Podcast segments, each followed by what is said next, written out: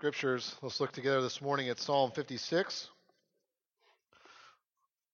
I'm going to read this entire psalm. It's just 13 verses. Then we'll try to, well, then we'll ask God to help us understand it, to explain it to us and apply it to our lives. Um, this isn't really a warning, but um, I'm going to give you the best I got. This is a hard psalm for me try to organize and try to communicate the whole thing to you. So bear with me. Today seems more like a list than normal or something. Just hang in there. Um, hopefully, the Lord will discover something to your heart from this psalm. Psalm 56 To the choir master, according to the dove on a far off terebinths. Yep, I have no idea what that means either. Maybe it's a tune. Don't really know. Uh, if you find out, let me know. A Michtam of David when the Philistines seized him in Gath. Be gracious to me, O God, for man tramples on me. All day long an attacker oppresses me. My enemies trample on me all day long, for many attack me proudly. When I'm afraid, I put my trust in you, in God whose word I praise. In God I trust. I shall not be afraid. What can flesh do to me? All day long they injure my cause. All their thoughts are against me for evil. They stir up strife, they lurk, they watch my steps as they have waited for my life. For their crime will they escape? In wrath cast down the peoples, O God. You have kept count of my tossings, put my tears in your bottle. Are they not in your book? Then my enemies will turn back in the day when I call. This I know that God is for me.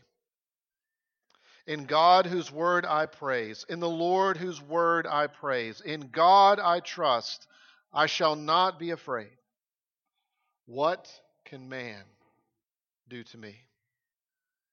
I must perform my vows to you, O God. I will render thank offerings to you, for you have delivered my soul from death, yes, my feet from falling, that I may walk before God in the light of life. Let's pray together. O Lord, we indeed need to walk before you in the light of life as well. God, would you help us to see that unless we have your light, we are walking in darkness? Would you help us to realize that your Son, the Lord Jesus Christ, is the light of the world, is the light of our life, and that it's only in Him that we can ever really walk and travel? Oh Lord, do whatever you need to do to us to get our attention. Do whatever you need to do to break into our lives, to grip our hearts, to get our soul's attention. Turn us to you that we may recognize that you are God and that it's only in you that we have hope. It's only in you that we should put our trust. It's only through you that we will ever truly be able to worship and praise. Help us, Lord, for your glory's sake. Yes, the glory of our Father, the glory of our Savior, the glory of the Holy Spirit. May your glory be displayed in and through us. Amen. A Christian counselor reminds us that no one talks to you more than you. You ever thought about that? No one talks to you more than you do. You don't listen to anyone more than you. And this psalm lets us listen to a conversation that is going on in David's heart and David's mind. This psalm is written to us as a conversation. It's a conversation that David is having in his own mind. It's a conversation that David has had in his own heart. And what that means is that it focuses us to think about our lives too. This psalm forces us to think about our lives and what, what we're doing. This psalm forces us to think about this. And perhaps we'll answer these today. I'm going to try. Maybe I won't, but I'm going to try. What would my life look like if I really believed that God is for me? How would my life change if I really believed? How would my life change if I really believed that God is for me? That's where we're going today. I hope that you can answer those questions as we finish, unless God wants to do something else, and then He will. You see, this conversation, we figure out that this conversation is going on because David asked this question, verse 4. He actually does it twice, but we're going to start where he starts in verse 4. What can flesh or what can man do to me? David is wrestling in his mind. What can man do to me? Well, let me tell you how he got to this point of asking this question. The title tells you, at least gives you a hint. This is a Michtam of David when the Philistines seized him in Gath. This question, what can man do to me, comes from this particular historical experience in David's life. This is what went down. You see, David had a very close friend, his best friend, named Jonathan. As a matter of fact, the Bible says in several different places that David and Jonathan were so close, it was as if their souls were knit together. They were the best of friends. David happened to be the son of King Saul. David had a very up and down relationship with Saul. As a matter of fact, it had just happened in David's life that he was over at King Saul's palace and they were there gathering for a meal, some type of get together. And Saul picked up a spear and he threw it at David from across the room and tried to nail him to the wall. I hope none of that happens to you at your Thanksgiving meal. But I mean, just, just think about that. Here you are in the king's presence and he's throwing a spear at you. Saul was terrified of David. He was jealous of David. He was envious of David. And there would be times where Saul wanted David in his presence, and there were a whole lot more times where he wanted nothing to do with David and he wanted to kill David. Sound like any of your experiences with people? Minus the spear? Where people want to be in your presence, and it's good and, and things are wonderful and you feel like you're helping them and you're getting somewhere in your relationship and then the next minute it seems like and maybe even not just the next minute but maybe maybe for the next season this person doesn't want anything to do with you. They just drop you like we wish we could drop our bad habits. They want nothing to do with you. David had finally gotten to the point where he knew he had to run and jonathan decided he was going to find out for sure and he did and then he went and told David, David, you have got to go. You have got to get out of here. And they hugged each other. David and Jonathan hugged each other. They wept. They cried. And David took off.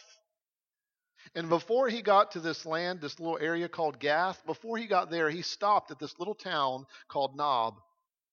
You see, David was on a run, on the run. He was running so hard and so fast that he didn't really have anything to eat, and he didn't have anything to protect himself. He was just running. You know that feeling? You ever been running so hard that you've forgotten about your meals?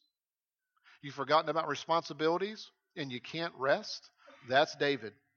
David goes through Nob and he runs into the priest there and he says, I need something to eat. Actually, I think it's the priest that said that to David. But regardless, David recognized that he needed something to eat, and the priest gave him some bread. He realized that David was on the run. David kind of lied to him a little bit about what was going on, and the priest ended up saying to him, Well, you need a weapon, so here, let me give you a weapon. And the weapon that he gave David was this sword. And it wasn't a normal sword, it was Goliath's sword. Goliath was this huge figure in the Old Testament. I mean that physically. He was like nine feet tall. Guess where Goliath was from? Gath. David runs through Nob, gets something to eat, grabs Goliath's sword to protect himself, and ends up in the hometown of the man that he killed. David is on the run and he flees to Gath and he's there and he's all alone. Now you understand the reason why he would say, What can man do to me? Because he's thinking about it. It's on his mind relentlessly. Yes, he's in Gath, but he's thinking about how much people despise him and everything else. As a matter of fact, he even tells you, he even answers this question What can man do to me? Well, he answers it for you. He answers it for me. Look at verse 1 and 2. Look at verse 5 and 6. Listen to some of these descriptions. If nothing is connected with your life experience yet, maybe some of this will. Look at verse 1. What can man do to me? Well, man tramples on me. All day long, an attacker oppresses me. My enemies trample on me all day long, verse 2. For many attack me proudly. All day long they injure my cause. All their thoughts against me are for evil. They stir up strife. They lurk. They watch my steps as they have waited for my life. Here you go. David feels oppressed. He feels that all day long people are after him. It's not just physically that David feels threatened, it's obviously emotionally as well. People are slandering David. They're taking his comments out of context. They're twisting them. They're stirring up strife. They're lurking. They're watching his steps. Think about that. When you think about God, do you think that He's just watching your steps, waiting for you to fail? Waiting for you to mess up? Waiting for you to blow it? David is describing here that he thinks the majority of people around him are just watching him, just waiting for him to mess up. And I wonder how many times we think that way about God. Maybe he's just there waiting for us to mess up so he can zap us or do something. Maybe. Maybe you feel like that's the way the relationship is with your best friend or your spouse. Do you feel like they're just waiting for you to mess up? Or if you want to turn that around, is this the way that you treat people? That you're just waiting for those around you, whether they're close relationally to you or not? Are you just waiting for them to mess up so you can pounce? Well, that's where David was. He felt as though he was encircled on every side. He felt as though he was the bullseye. He felt as though everybody was chasing him all day long, that he was being oppressed and trampled on, and people were just watching, waiting for him to fail. If you want to even add to that a little bit more, David's presence in Gath, think about that for a minute. David's presence in Gath already hinted to you where he came from. He passed through Nob and came to Gath. Just think for a moment about what David's presence meant upon his arrival in Gath. See, David was a symbol, a reminder to those in Gath of defeat. He was a reminder to them of death. He was a reminder to them of shame. He was a reminder to them of hurt. He was a reminder to them of embarrassment. David had killed their hometown hero.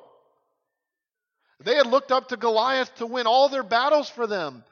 Goliath was the guy that intimidated everyone except for this little teenage boy. And now he's here with us, and he comes into our city carrying Goliath's sword. Who does this guy think he is? That's why, if you read in 1 Samuel 21, when David enters the town of Gath, people start pointing and looking at David and saying, Do you remember the song that goes with this guy? Saul has killed his thousands, but David, this one, has killed his ten thousands. You see, we read that as believers and think to ourselves, yeah, somewhat. Maybe just me. But those in Gath, that song, the faces of that song, the faces of that chorus are their people their loved ones, their community friends, their acquaintances, those that they grew up with. David coming into Gath was only a reminder to them of everything that they wanted to forget. How desperate do you have to be? How desperate do you have to be to feel more safe in the land where you killed the hero than in the land where you are the rightful king. Now, David wasn't king yet, but God had anointed him. Those were his people. Those were the people he was going to rule over under God. How desperate do you have to be to feel more safe in the land where you killed the hero than in the land where you are the rightful king? David's hope was gone. David's hope was gone. David going to Gath, if you will allow me to press the envelope here a little bit, and I'm really not trying to offend anyone. I'm really just trying to get us to think very deeply. So please receive this this way. David going to Gath is like building a mosque at ground zero. David going to Gath is like Osama bin Laden just strolling the seats, the, the, the streets of New York City. David was there, and you can imagine how those people felt. And David was there because he was being oppressed and felt he was trampled on by everybody back in his land. But something is going on. Yes, it's true David feels this way. Yes, it's true that he describes all of this for us. But I want you to look at the text. David is talking with himself. David is unloading, he is discharging his conscience, he is writing down the way he feels, he is writing down what's going on in his life. It's absolutely true, but it doesn't stop there. He's talking with himself, he's talking to himself. He's not just listening, he's talking back. And what David says back to himself is something that is incredibly profound, very profound. It is rich. It is rich in doctrine. It is a, it is a profound teaching of the scripture. And I hope that all of us will wrestle with this. What David says in a nutshell is in verse 9. This is what David says in talking back to himself God is for me. That's what David, that's the, that is the kernel, that is the nugget, that is the central truth of what David is saying. God is for me. Now let's look at the text. Because, yes, it's absolutely true that David says that he believes and he trusts. Look at verse 3 and verse 4 and verse 11. Listen to it. When I'm afraid, which he was, I put my trust in you. Is David praising God in the midst of this? Yes, he is. Look at verse 4. In God whose word I praise, in God I trust, I shall not be afraid. It's true. Look at verse 10 and 11. In God's word I praise. In the Lord whose word I praise. In verse 11, in God I trust, I shall not be afraid. Yes, David has committed himself to continue to fulfill his vows that he's made before God. Look at verse 12 and 13. I will perform my vows to you. I will celebrate with thank offerings to you, to who you are. Yes, you have delivered my soul from death. Yes, you have delivered my feet from falling. All of that is true. But the point is that there's something that's underneath those. There's something that's underneath his faith. You see, his faith rests in something. There's something that's underneath his praise. His praise is towards someone. There's something that allows him to want to commit himself to continue to follow God and obey God and love God and trust God, and that all of that can deal with his fear and anxiety. It's absolutely true. There's something underneath it. And what's underneath it is that he knows that God is for him. He knows that God is for him. And what that means in the midst of your life in which you feel as though you are oppressed and you feel as if you are encircled on every side and that everybody's after you all the time and they're physical threats to you or they're emotional threats to you and they are all real, it means that we have to talk back to ourselves. And it means that we start with this that God is for us. Now you might wonder what in the world does that mean? Well, he begins to tell us in verse 8. See, he's building up to this. He says it in verse 9 God is for me, but he's building up to it. See, the first thing it means that God is for us is this that God keeps count of our tossings. Isn't that a hilarious word? A synonym for that is wondering. And it's not hilarious in the silliness of the word, it's amazingly hilarious. God takes count of all of our wonderings and all of our tossings. He knows everything that's happening in our lives, in my life and in your life. In the darkest, darkest situation, when you feel the most oppressed, when you feel the most alone, where you feel as though you are safer in enemy territory than the place where God you thought God has placed you. God keeps track of all of our wanderings and all of our tossings prone to wonder, Lord, I feel it. Prone to leave the God I love. Do you know those words? We're going to sing them in a little bit.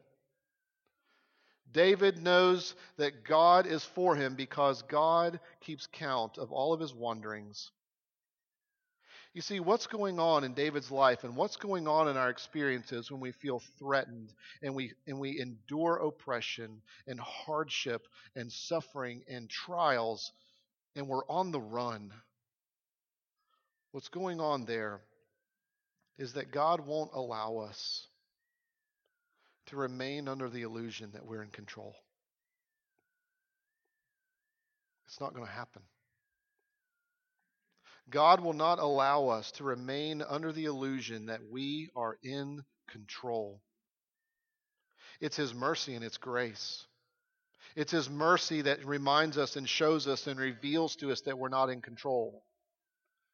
You see, if being in control is your deepest struggle, or if being in control is your biggest blind spot, I know, which means you wouldn't necessarily know it. But if it's your biggest struggle or your blind spot that you might not know yet, the worst thing that can happen is that you stay in control. The best thing that can happen is that that illusion is removed. And that's an evidence of God's grace and His mercy. That He works in our lives through circumstances to remind us that we are not in control. And God does that all the time. The second thing that he says here in leading up to this statement that God is for me is that God puts his tears in a bottle. Isn't that wonderful? You put my tears in your bottle. It's as if God has a bottle, and on the outside of that bottle it says David Timothy Osborne in all the tears that I've ever shed or ever will shed because I feel oppressed or anxious or I'm on the run, that God takes every one of those tears and they fit right into that bottle with my name on it. It's not just that God acknowledges them, it's that He owns them. And one day He will remove all of them from my eye. God is for me. What in the world can that mean? Well, what it means is that He sees wherever I am, wherever I'm going, how much I think I'm in control, and He is at work to get rid of me thinking that. But that means I'm going to cry. That means it's going to be hard. That means it's going to be painful. Yes, and all the tears you shed, Dave, all the tears you shed are right here in this bottle with your name on it.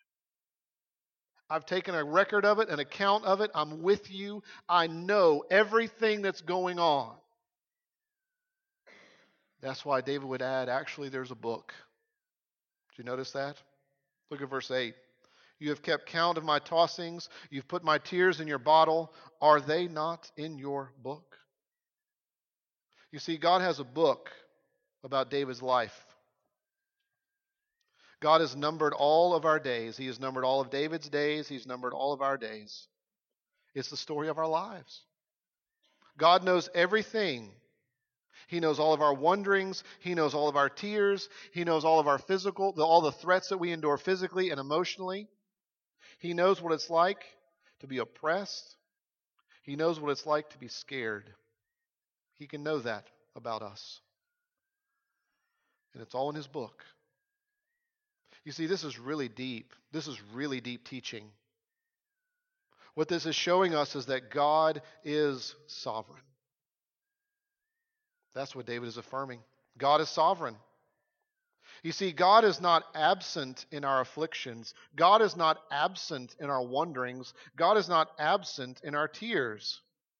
God is not indifferent to our wanderings. God is not indifferent to our tears. He's not indifferent when we receive threats. You see, what God is doing through the gospel is that all that stuff suffering, tears, difficulty it's all formative. It's all forming our lives. Suffering is meant to reorient us beyond this life to what is eternal. Affliction, oppression, being on the run, losing control, losing the illusion that we're in control, understanding that our blind spot is to want to be in control, is all God reminding us of what is eternal and pulling us away from everything that we want to cling to that isn't eternal. You see, this book right here, this book shows us that God is not only all powerful, but He's all loving. This comes in many different forms, but perhaps you've been able to talk with those who really struggle with Christianity and really struggle with suffering and evil and oftentimes their arguments boil down to, well, either God is all powerful or he is all loving. He can't be both, right? And without getting into the details of all of that, I just want to show you from the psalm here that David says actually God is both. He can be all loving and all powerful at the same time, even in the midst of struggle and hardship and evil. God's sovereignty and the fact that He has a book and the fact that He's laid out my life is something that's really, really hard for us to accept. You see, it's hard to accept because we live in this land called America. And our hearts are drawn to this. I'm not blaming a country, but we live in this world in which we live in the land of opportunity. Let's put it that way. We can make all of our dreams come true. We live in a land where we can make all of our dreams come true. If we just work hard enough and are determined enough, and some might even say, if we just get a little bit of luck on top of that, we will get exactly what we want. That's the message. It's one of the many messages of our culture. And the problem is that message has bled into the church. That message has bled into Christianity so that what we think Christianity is, is this God wants me to be happy and God gives me greater control of my life. And so, having God in whatever I'm doing is actually the ultimate formula to get what I want. See, that's how that message of our society creeps into Christianity and the church. It makes us think, I just need God, and then I'll get whatever I want. That's why we're so horribly offended when we hear that we're not the captain of our soul, or we're not the captain of our destiny. You see, what's going on with David here is he's not arguing for this. He's saying the fact that God is in control, the fact that God keeps record, the fact that God puts my tears in a bottle, the fact that God has a book is actually my life. This brings David comfort. He is comforted by the fact that God is in control, that God has ordered all of David's days and steps before he had taken even one. It comforts him. You see, when God is in control, and God is both all powerful and loving, what that means is when you endure trials and struggles and oppression, and when you're on the run and you're being falsely accused and slandered, what that means is that evil is still evil, pain is still pain, and God is not happy with any of that, and yet He's redeeming us in the middle. What it means is that He is at work in the midst of everything that we are enduring in our lives. It's not that He exists to take us away from all pain and away from all po- suffering. It's that in the midst of all that, He takes record of it, He notices it, He calls evil evil, He calls sin sin, and He will ultimately deal with all of that. And in the midst of that, He is also working to us greater enjoyment and delight and trust in Him. That's the message of Christianity. That God never condones sin or evil. And He doesn't save us just to make it escape, make us escape from it. It's that He's using it to redeem us. Well, how do I know that God is for me? How can I know this? If this gave David so much comfort, if this gave David comfort to know that God is for me, how in the world do I know that God is for me? Well, there's only one way. There's no other way. There will never be another way. There's only one way to know that God is for you. See, this little psalm here, it's the roots of what gives birth to what some have called the greatest chapter in all of the Bible Romans chapter 8. You see, it's in Romans chapter 8 that God is telling us about his plan for us. And it ends with this incredible, this incredible section where it says, Well, what then can separate us from the love of God which is in Jesus Christ our Lord? You remember this? If not, go back and read it and ask it into your heart over and over and over. Any pain, suffering, threats? Nothing. Nothing can separate us from the love of God which is in Christ Jesus our Lord. God is for us. How do I know that God is for us? Is that I have to view God, the living God, through Jesus. It means that I have to view my life and everything in it through the Lord Jesus Christ. And if I view God through Jesus, the one that came, the scriptural Jesus, if I view God through Jesus, and if I view my life through Jesus, that's the only way that I will know that God is for me.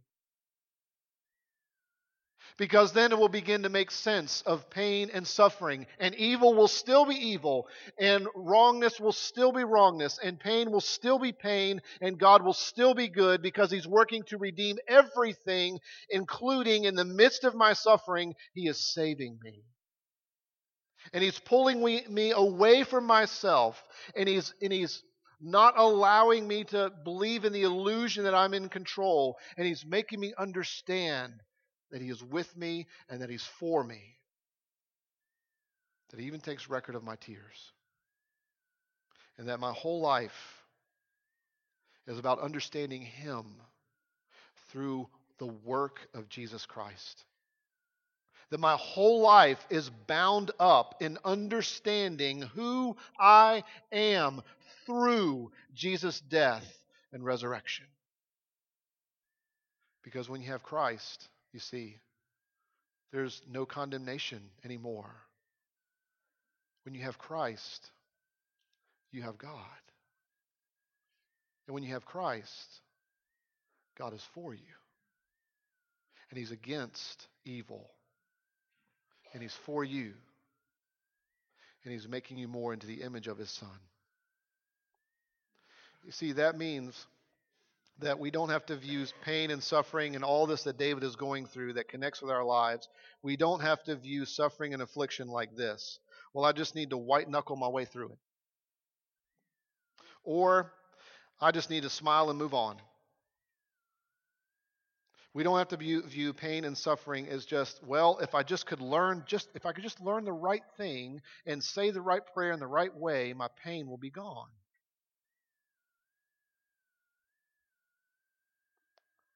What it means is that we begin to understand that we're not in control and that God is and that He loves us. Pain is not the worst thing that can happen to you, beloved. Neither is death. They're both going to happen. It's inevitable unless the Lord Jesus returns. Pain and death are not the worst things that can happen to us at all. The worst thing is when we fail to deal with reality. The worst thing is when we become disconnected from what is true about God. That God is sovereign, that my life is not about me, and that pain and suffering connect me to Christ and connect Christ to me. That's why David would say the question from verse 4 again in verse 11. You see, he's talking to himself. Here's everything that's going on in my life. People are after me. They're slandering me. They're threatening me.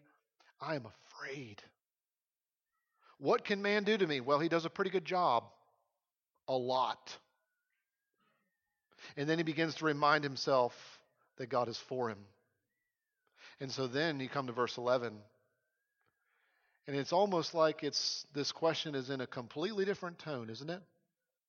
Because if God is for me, what what really can man do to me? Pain and suffering are not meaningless. Pain and suffering are not ultimate. There's no wandering that is outside of his book. There are no tossings that are outside of his book. As a matter of fact, there are no amount of tears that are too many to fit in his bottle with your name on it. Let's pray.